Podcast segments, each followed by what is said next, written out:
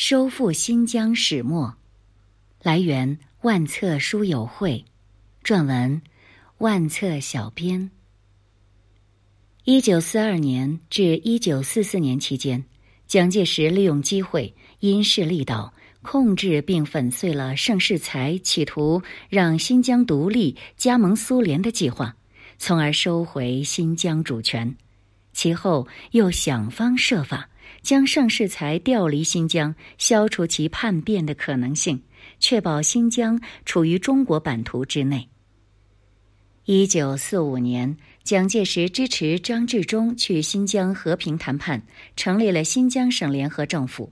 从此，新疆作为中央政府直接控制的行省，一直到中华人民共和国解放军的接管。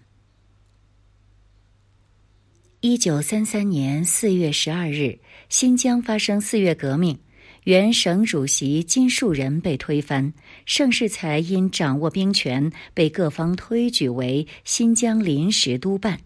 此后，他依靠苏联红军的援助，先后击败军事对手张培元、马仲英等部，成为新疆力量最大的军阀，成为实际的新疆统治者。盛世才既然依靠苏联的力量上台，实行了很多亲苏联的经济政策，一方面是为了讨好苏联，另一方面也是想捞一点好处。一九三四年至一九三五年间，盛世才向苏联借款五百万金卢布，但与此同时，苏联的地质考察团、矿物考察团纷纷从伊犁进入新疆，陆续开采独山子油矿，也就是克拉玛依油矿、伊犁温泉县钨矿、阿山金矿。这次采矿行为没有签订条约，全凭盛世才口头承诺。一九三八年一月，盛世才请求苏联红军骑兵一团及空军队一队驻扎新疆东部的哈密，通称红八团。这是一支配备飞机、坦克、大炮的超强武装，用来控制甘肃进入新疆的通道，而目的就是为了防止国民党中央军进入新疆。从一九三八年起，苏联在迪化西部建立铁工厂，以装备农具为名制造飞机。一九三九年九月，盛世才召开全疆代表大会，公开表示新疆不是国民党天下，也不是共产党天下。他推行反帝、亲苏、民族平等、清廉、和平、建设的所谓六大政策。他把新疆政府和中国共产党、中国国民党并列为中国三大政治集团，以第三领袖自居，而且把自己与斯大林、罗斯福、丘吉尔、蒋介石、毛泽东一起并称为世界反法西斯阵线六大领袖。到四十年代初，新疆在经济上完全依附于苏联，在政治上也受到莫斯科很大影响。苏联在新疆贸易中居垄断地位，在新疆各个合资企业中起主导作用，拥有自己独立经营的经济实体。在军事上，苏联在新疆驻有第八骑兵团，而在涉及新疆的问题上，莫斯科避开中国中央政府，直接与盛世才督办决定一切，签订贸易等协定。一九三八年八月，盛世才以治病为名，秘密赴莫斯科，三次会见斯大林、莫洛托夫、弗罗西洛夫等苏联党和国家领导人。斯大林极为关心新疆的自然资源，包括石油、铅、金矿的蕴藏情况，询问是否已经开采，是否准备建立工厂，新疆有没有经济发展计划。在离开莫斯科前夕，盛世才甚至被批准加入了苏联共产党，党证号码一八五九一一号。盛世才向斯大林表示，我用六大政策领导整个新疆，向着社会主义的光明前途奔驰着，使新疆比中国其他各省更先跳跃到社会主义新世界里边去。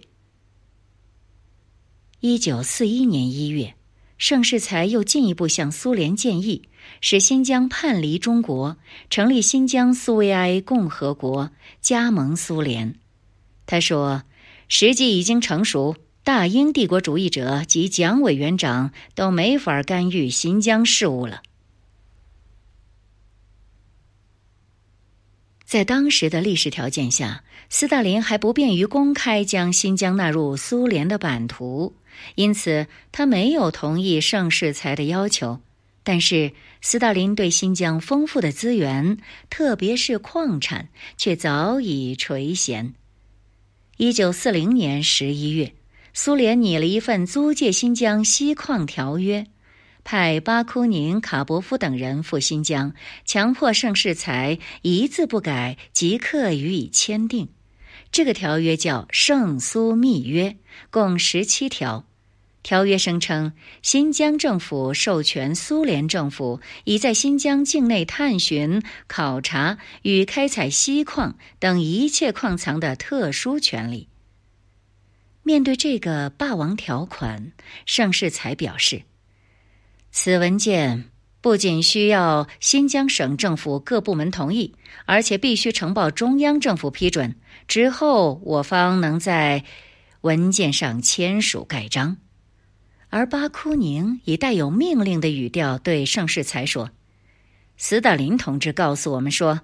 这一有关租借锡矿秘密条约的内容，除了盛主席之外，其他任何人都不能给他知道，一直要盛主席在条约上签署盖章就行了。这一条约不应当告诉任何其他新疆省政府人员，更不应当呈交给中央政府。我们签订这条约的双方必须在明天签订，或者最迟在后天签订。盛世才道，这事儿不能如此匆忙，况且条约应当做某些修改。第一，条约的有效时限应是三年，而不是在原文中所订立的五十年。充其量来说，应当与二次大战的结束而同时结束。第二，只将产品的百分之五付给新疆省政府比例太小，应当改为百分之二十以上。第三，条约规定，新疆省政府无权验查、监督、调查为开采矿产而建立的公司，也应当修正。巴库宁打断盛世才说，斯大林同志对我们说，盛主席必须在这条约上签署同意，同时条约中一个字也不能更改。盛世才表示，苏联是一个致力于协助东方落后民族的社会主义国家，不相信斯大林同志对新疆采取如此态度，要找斯大林同志磋商，问问他这些问题。这时卡伯夫同志讲话了，盛主席，你是将整个事情都误解了。苏俄不是一个侵略国家，苏俄租借新疆锡矿的目的就是用来抵抗法西斯的侵略。此外，盛主席本人是一个苏联共产党员，因此你应当服从党的命令。最后，你应该记住一件事情，就是在马仲英反叛的这个时期，有很多苏俄战士为了新疆而流血，我们迄今尚未取得补偿。盛世才反驳道，你方才说，租借新疆锡矿的目的在于打击法西斯主义，现在我想问问，这对付法西斯的战争是否会持续五十年之久？巴库宁声称，这一条约是斯大林同志亲手交给我的，我认为他决定的每一件事情都是对的，没有任何人敢根据理论上的立场来批评他，或者对他提出质询。你是我所知道的唯一胆敢这样做的人。如果你的决定是否定的，那么我们只请你在原来的文件上签上你否定的决定，我们就可将此文件交回给斯大林同志。话说到这种程度，盛世才自然不能再说什么了。十一月二十六日，双方签字。巴库宁要求加盖新疆省政府和边防督办的官印，被盛世才拒绝了。苏联十月革命后，为发动世界革命，对外支持殖民地半殖民地人民的民族解放运动，同时也扩大苏联本国的利益，实行民族扩张主义和民族利己主义，从而形成了苏联对外政策的两重性，也就是革命性和扩张性、利己性兼而有之。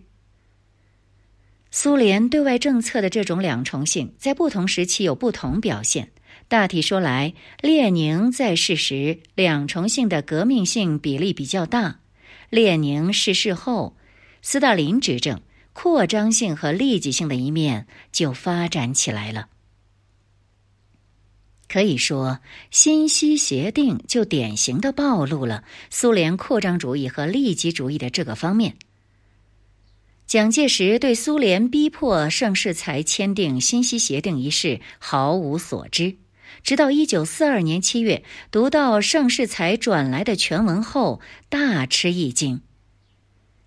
蒋介石在当月十一日的日记中写道，新西协定比之倭寇强逼袁世凯签订二十一条者为尤甚，此种举动实叫倭寇昔日在东北对张作霖所不忍为者，俄之毒狠，可谓帝国主义之尤矣。我国何不幸至此，东受倭患，西遭俄毒，而英国在我西南百年来杀人不见血之明谋根深蒂固，最近犹如廪伍，而未能死其野心也。除了新西协定之外，蒋介石对苏联在迪化郊外建飞机制造厂也很不满意。本来一九三九年六月，孙科访问苏联时商定，中苏各出资金一半，但蒋介石觉得苏联的飞机性能落后，态度开始消极，而苏联却单方面独自建厂，厂长、副厂长都是苏联人。一九四一年三月二十日，蒋介石在日记中写道，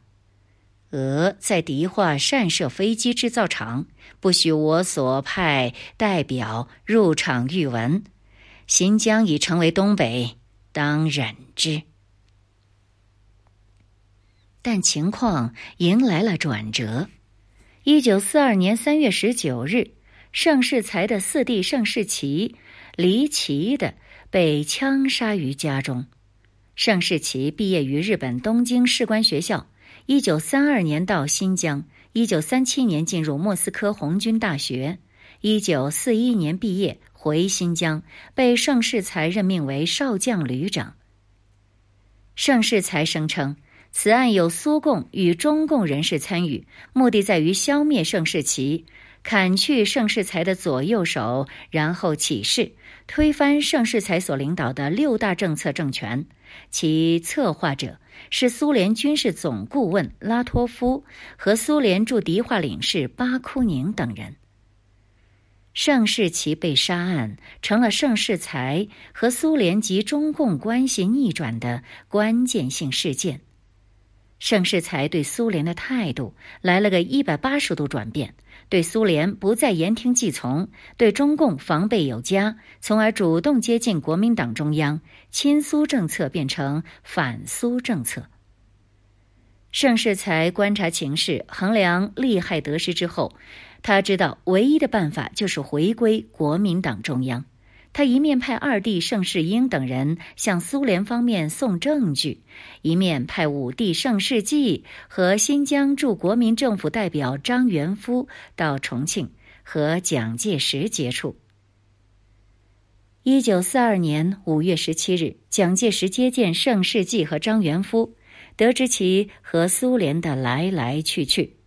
蒋介石由此认定，盛世才思想与心理之转变已可概见，得出了当不难导入正轨的结论。盛世纪试探蒋介石说，大哥以为苏联对他充满敌意，如果他继续待在新疆，恐怕斯大林会对新疆更不利，大哥有辞职离新疆之意。蒋介石马上说道，他的困难就是我的困难，现在国家有难，不能因为自己的困难而放弃。谁都不做这困难的事情，这个国家不就完了吗？盛世纪此行带来了苏联政府拟开采新疆独山子油矿的密约，要求中央审核，这可是以前从未出现过的情况。蒋介石大为赞赏，设宴招待了盛世纪。蒋介石将审核独山子油矿开采的草约交给了翁文灏，要他赴新疆考察。七月三日，翁文灏带着蒋介石的亲笔信，协同空军总指挥毛邦初飞抵迪化。蒋介石估计盛世才很有可能会问及新疆将来驻军的问题，他表示完全可照盛世才本人意见办理，凡新疆范围内一切军政各事均可全权授权给盛世才。当时新疆是中国对外联系获得国际援助的重要通道，保障这个通道对于抗日作战来说有重大意义。因此蒋介石电文称，中央对新所切望者为交通与运输，此务望其能遵从中央意旨，并多与中央在新疆事权以方便，而不使外人见之，尚有中央与新疆之分别足矣。其中中央与新疆之分别，蒋介石含蓄地表达了国家统一的愿望。为了表示对盛世才的奖励，蒋介石特别拨发轻重机枪一百挺。就这样，长期亲苏的新疆当局摆出了要回归祖国、回归中央政府的姿态。一九四二年五月十日，盛世才再次致函斯大林，指责苏联驻新疆工作人员巴枯宁制造了盛世奇被杀案，策动政变。与此同时，盛世才又逮捕多人。而苏联批评盛世才滥捕多人的不当，劝盛世才放人，同时警告他，苏联不会允许一位党员自动地脱离党籍，随意的、毫不受惩罚地攻击马克思主义。而盛世才自称现在是一个三民主义的忠实提倡者，不担心苏联方面将自己的过去历史出售给中华民国政府。他说，事实上我的政党领袖早就知道我以前是一个共产党员。盛世才正式向苏方宣布，他的政治方向已经转变，并宣布与苏联决裂。一九四二年七月九日，苏联驻华大使潘友新奉斯大林之命会见蒋介石，他把莫洛托夫给盛世才的函出示给蒋介石看，并且强调盛世才过去对中国政府的态度和今日对苏联政府的态度，说明他后面肯定还有敌人的背景，他左右更有很多敌人的间谍。而蒋介石不肯对盛世奇被杀案以及盛苏关系表态，蒋介石此举表明他一面保护和支持盛世才，但还是在努力地维持中苏友好关系的。如果说莫洛托夫致函盛世才还是企图在双方之间解决矛盾，但将致盛函直接交给蒋介石政府，揭露盛世才过去反蒋和打算加盟苏联的历史，这就意味着苏联和盛世才的关系已经彻底决裂。而在对盛世才加以抚慰勉励之后，蒋介石决定出巡西北。八月十五日，蒋介石、宋美龄夫妇从重庆飞到兰州。十六日，蒋介石致电朱绍良、盛世才，询问新疆迪化机场有无苏联军队，暗示蒋介石有意亲赴新疆。考虑到迪化机场有苏联兵在，觉得不妥，决定由宋美龄代蒋一行。就这样，蒋介石开启了收复之路。河西走廊是关内通往新疆的咽喉要道，这一地区长期为回族军阀马步芳、马步青占领。八月二十一日，蒋介石调胡宗南开赴接管河西，任命马步青部去青海柴达木屯垦，使藏政归中央统治，不受外国牵制。马氏兄弟遵命离甘入清，中央军接防成功。蒋介石认为这是重大进展，这也打下了经营新疆、西藏的基础，对于统一西北、收复新疆会起很大的效用。八月二十九日，宋美龄携善于处理边疆问题的蒙藏委员会委员长吴忠信等飞抵迪化。第二天，双方举行秘密会谈，就允许国民政府军队进入新疆、筹备新疆省党部等问题达成一致。为了消除盛世才失去权力的疑虑，增强其内向之心，吴忠信特别和盛世才长谈了两个小时。告诉盛世才说，中央对新疆绝对信任，此后新疆需要中央帮忙，中央就帮忙；如果不需要中央帮忙，则中央就像过去一样少加过问。三十一日，盛世才致函，所有尊夫人转达均作一切懿旨，均已静息。指今后唯有遵照君作一切指示，切实奉行，诸请勿念。就此，蒋介石和盛世才之间的关系已经得到改善，但是蒋介石觉得盛世才其人多疑不决，还必须有所警惕，以防万一。盛世才于一九四二年十月五日向苏联驻迪化总领事要求，其所有人员都应在三个月内一律撤离新疆省。直到一九四三年四月十日，苏联驻迪化领事普世庚会见盛世才，口头通知称，接到苏联政府命令，他们要撤离新疆了。蒋介石认为，这是苏联对新疆政治、军事政策的大转变。而其原因在于，日本进攻西伯利亚的征兆已经很明显，但苏方是否真能从新疆撤退，尚待观察。一九四三年八月，国民党决定于九月六日召开五届十一中全会，讨论抗战后的建国问题。蒋介石召盛世才与云南的龙云参加。蒋介石认为，这是抗战以来最值得自豪的事。关于苏联从新疆撤退的谈判一直持续到一九四四年春。苏联方面通知中国，在新疆的独山子油矿愿意平价相让，最后以一百七十万美金成交。五月二十一日，新疆省政府与苏联驻迪化代理商签订了买卖飞机场合同，代价为美金四百二十万元。迪化飞机场与独山子油矿遗留问题的迅速解决，使蒋介石感到这是中国外交政策上的又一成功，因此对苏联颇有一点感激之情。但蒋介石完全没想到，苏联才不会甘心吐出已在口里的美味，他早就在酝酿新的举动了。一九四三年五月四日，苏共中央政治局召开会议，讨论新疆局势。会议认为盛世才是忘恩负义之徒，决定推翻其在新疆的统治，铲除其同伙，代之以忠实的新疆土著居民代表组成的政府。一九四四年三月，苏联飞机多架在新疆多地轰炸扫射中国政府军，盛世才向蒋介石报告，并要求增补三万兵力。蒋介石命外交部向苏方提出警告，同时向美国总统罗斯福告状。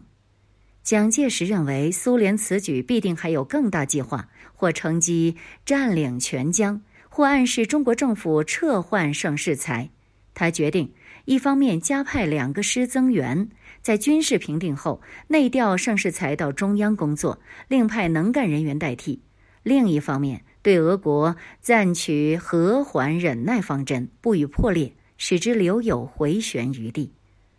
蒋介石开始研究改组新疆省政府。八月九日，他向苏联大使潘友新表示，将更换盛世才，调盛世才任农林部部长。盛世才预感到自己的权力可能会失落，八月十日，盛世才电告蒋介石，抱怨十余年来时患神经与心脏衰弱的病。十一日，盛世才以召集紧急会议为名，逮捕国民党派驻迪化的重要官员，包括省党部书记长黄如金等人在内，约三百余人。国民党一九四三年派赴新疆的党政人员几乎一网打尽。十二日，盛世才声称这些人均为共产党员，与苏联驻迪化总领事联系密切，企图推翻现政权，建立新共产政权。蒋介石自然不信。当晚，蒋介石基于朱绍良、戴季陶、何应钦等讨论新疆问题。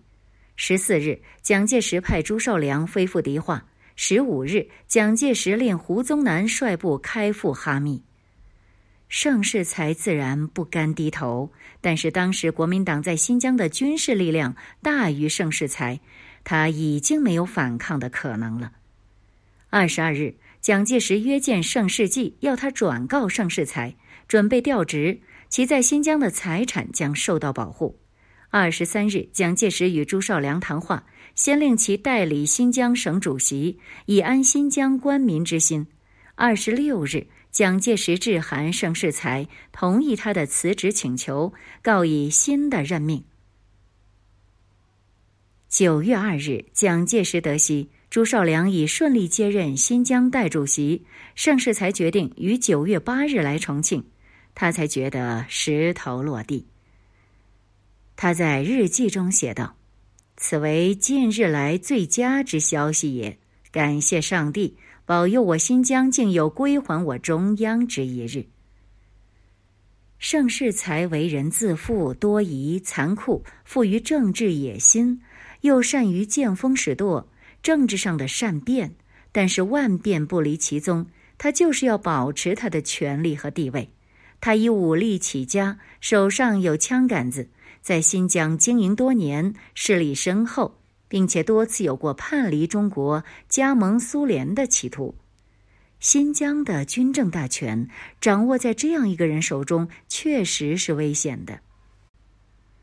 在他抛弃苏联、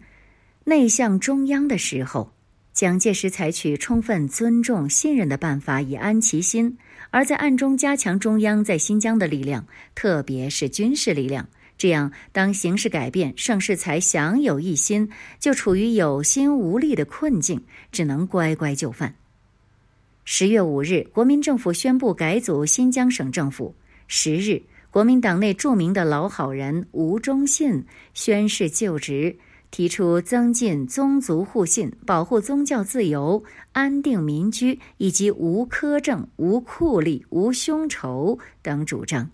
他迅速平反盛世才时期的冤狱，释放被错捕的包尔汉、赵丹等二千余人，同时禁止刊登反苏反共文字，改善与苏联的关系，成立宣抚委员会，安抚地方，宣布免去一切苛捐杂税，停止征兵、征马、征驼。新疆是个多民族地区，民族宗教关系复杂，旁边又存在一个长期实行民族扩张主义和民族利己主义的大国苏联，这就决定了新疆局势的多变性和复杂性。盛世才在任时，曾以支援抗战为名开展献马运动，引起牧民强烈不满。盛世才内调后不久，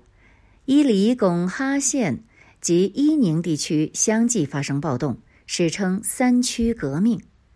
一九四四年十一月二日，部分人员在伊宁成立所谓东突厥斯坦共和国临时政府。还在伊宁暴动初起，蒋介石就估计其背后有苏联支持，其目的在于为未来索取中国东北的利权做准备。一九四五年六月末，宋子文率领包括蒋经国等人在内的中国代表团赴莫斯科，谈判签订中苏友好同盟条约问题。斯大林强烈威逼，提出中国必须允许外蒙古独立等要求。会谈中谈到新疆问题，宋子文向斯大林谈到伊犁已被叛军占领，并表示无人愿善待所有各民族，但希望恢复叛军所占领之土地。七月十九日，蒋介石接见苏联驻华大使彼得罗夫，声称苏联必须协助我东三省领土主权的完整及解决国内共产党问题，使国家真正统一，以及新疆变乱的解决，必须这三点都做到，我才可解决外蒙问题。八月十四日，苏联答应这三点要求，条约签字。然而，条约归条约，表态归表态，苏联继续支持新疆、伊宁、伊犁等地的起事力量。九月十三日，蒋介石派一向主张联共亲苏的张治中到迪化，振奋士气，安定人心。张治中认为军事解决毫无希望，便约请苏联驻迪化领事出面调停。蒋介石对此不以为然，认为此时采取这个举动无异于城下之盟，只是他自己也没有别的办法，决定听凭张治中处理。张治中与伊宁方面代表的谈判几经曲折，至一九四六年一月二日，双方形成中央政府代表与新疆暴动区域人民代表之间以和平方式解决武装冲突之条款，共十一条。一方代表向张治中诚恳表示，我们是中国人民，我们一定要拥护祖国。三月二十九日，国民政府发布命令，新疆省政府主席吴忠信另有任用，以张治中监理新疆省主席。当日，张治中向蒋介石辞行，谈军事、党务、政治以及治理新疆的方针。蒋介石很满意，日记上写道，一般见解甚得吾心也。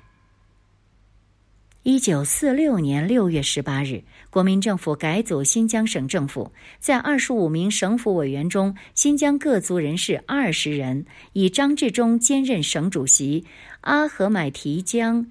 包尔汉为副主席。二十七日，所谓东突厥斯坦共和国召开最后一次会议，宣布按照和平条款放弃自己的全权，共和国将不再存在。七月一日，改组后的新疆省政府成立，张治中称之为各民族联合的民主政府。九月一日，通过选举法，各县参议会相继成立，县长陆续选出。民选县参议员中，维吾尔族占 百分之十九点三一，县长全部是本地民族人士。一九四六年十一月，阿合买提江等新疆代表十八人到南京出席国民大会，阿合买提江当选为主席团成员。据张治中回忆，阿合买提江自南京回到新疆后心情愉快，对许多人都说他们这次到内地去很受欢迎，得到中央的重视，优礼有加。特别是蒋介石几次接见他，蒋经国还多次去看望他，大家对他们的同情与欢迎是去南京前所意想不到的。国民大会期间，蒋介石曾在上星期反省录中写道，新疆问题只要能维持现状，忍辱耐心，因势利导，成机待时，如在三五年之内不发生激变，则必可恢复主权矣。这时候，蒋介石对新疆问题的解决还是满怀信心的，但他完全没有想到，新疆联合省政府在张治中辞职后很快分裂，他自己也很快在和中国人民解放军的交手中败北，撤退台湾。历史没有再给他留下恢复新疆主权、维护国家统一的机会。此后，反对东突和疆独的任务自然地转移到了中国共产党肩上。虽然在思想、理论和诸多政策上，国民党与共产党之间有着许多分歧，但是在维护国家统一和领土主权完整上，双方是一致的。一九四九年，中共筹备召开新的政治协商会议。八月二十七日，阿合买提江应毛泽东邀请，率新疆代表团赴北平，途经苏联伊尔库茨克外贝加尔湖地区上空时，因飞机失事不幸遇难。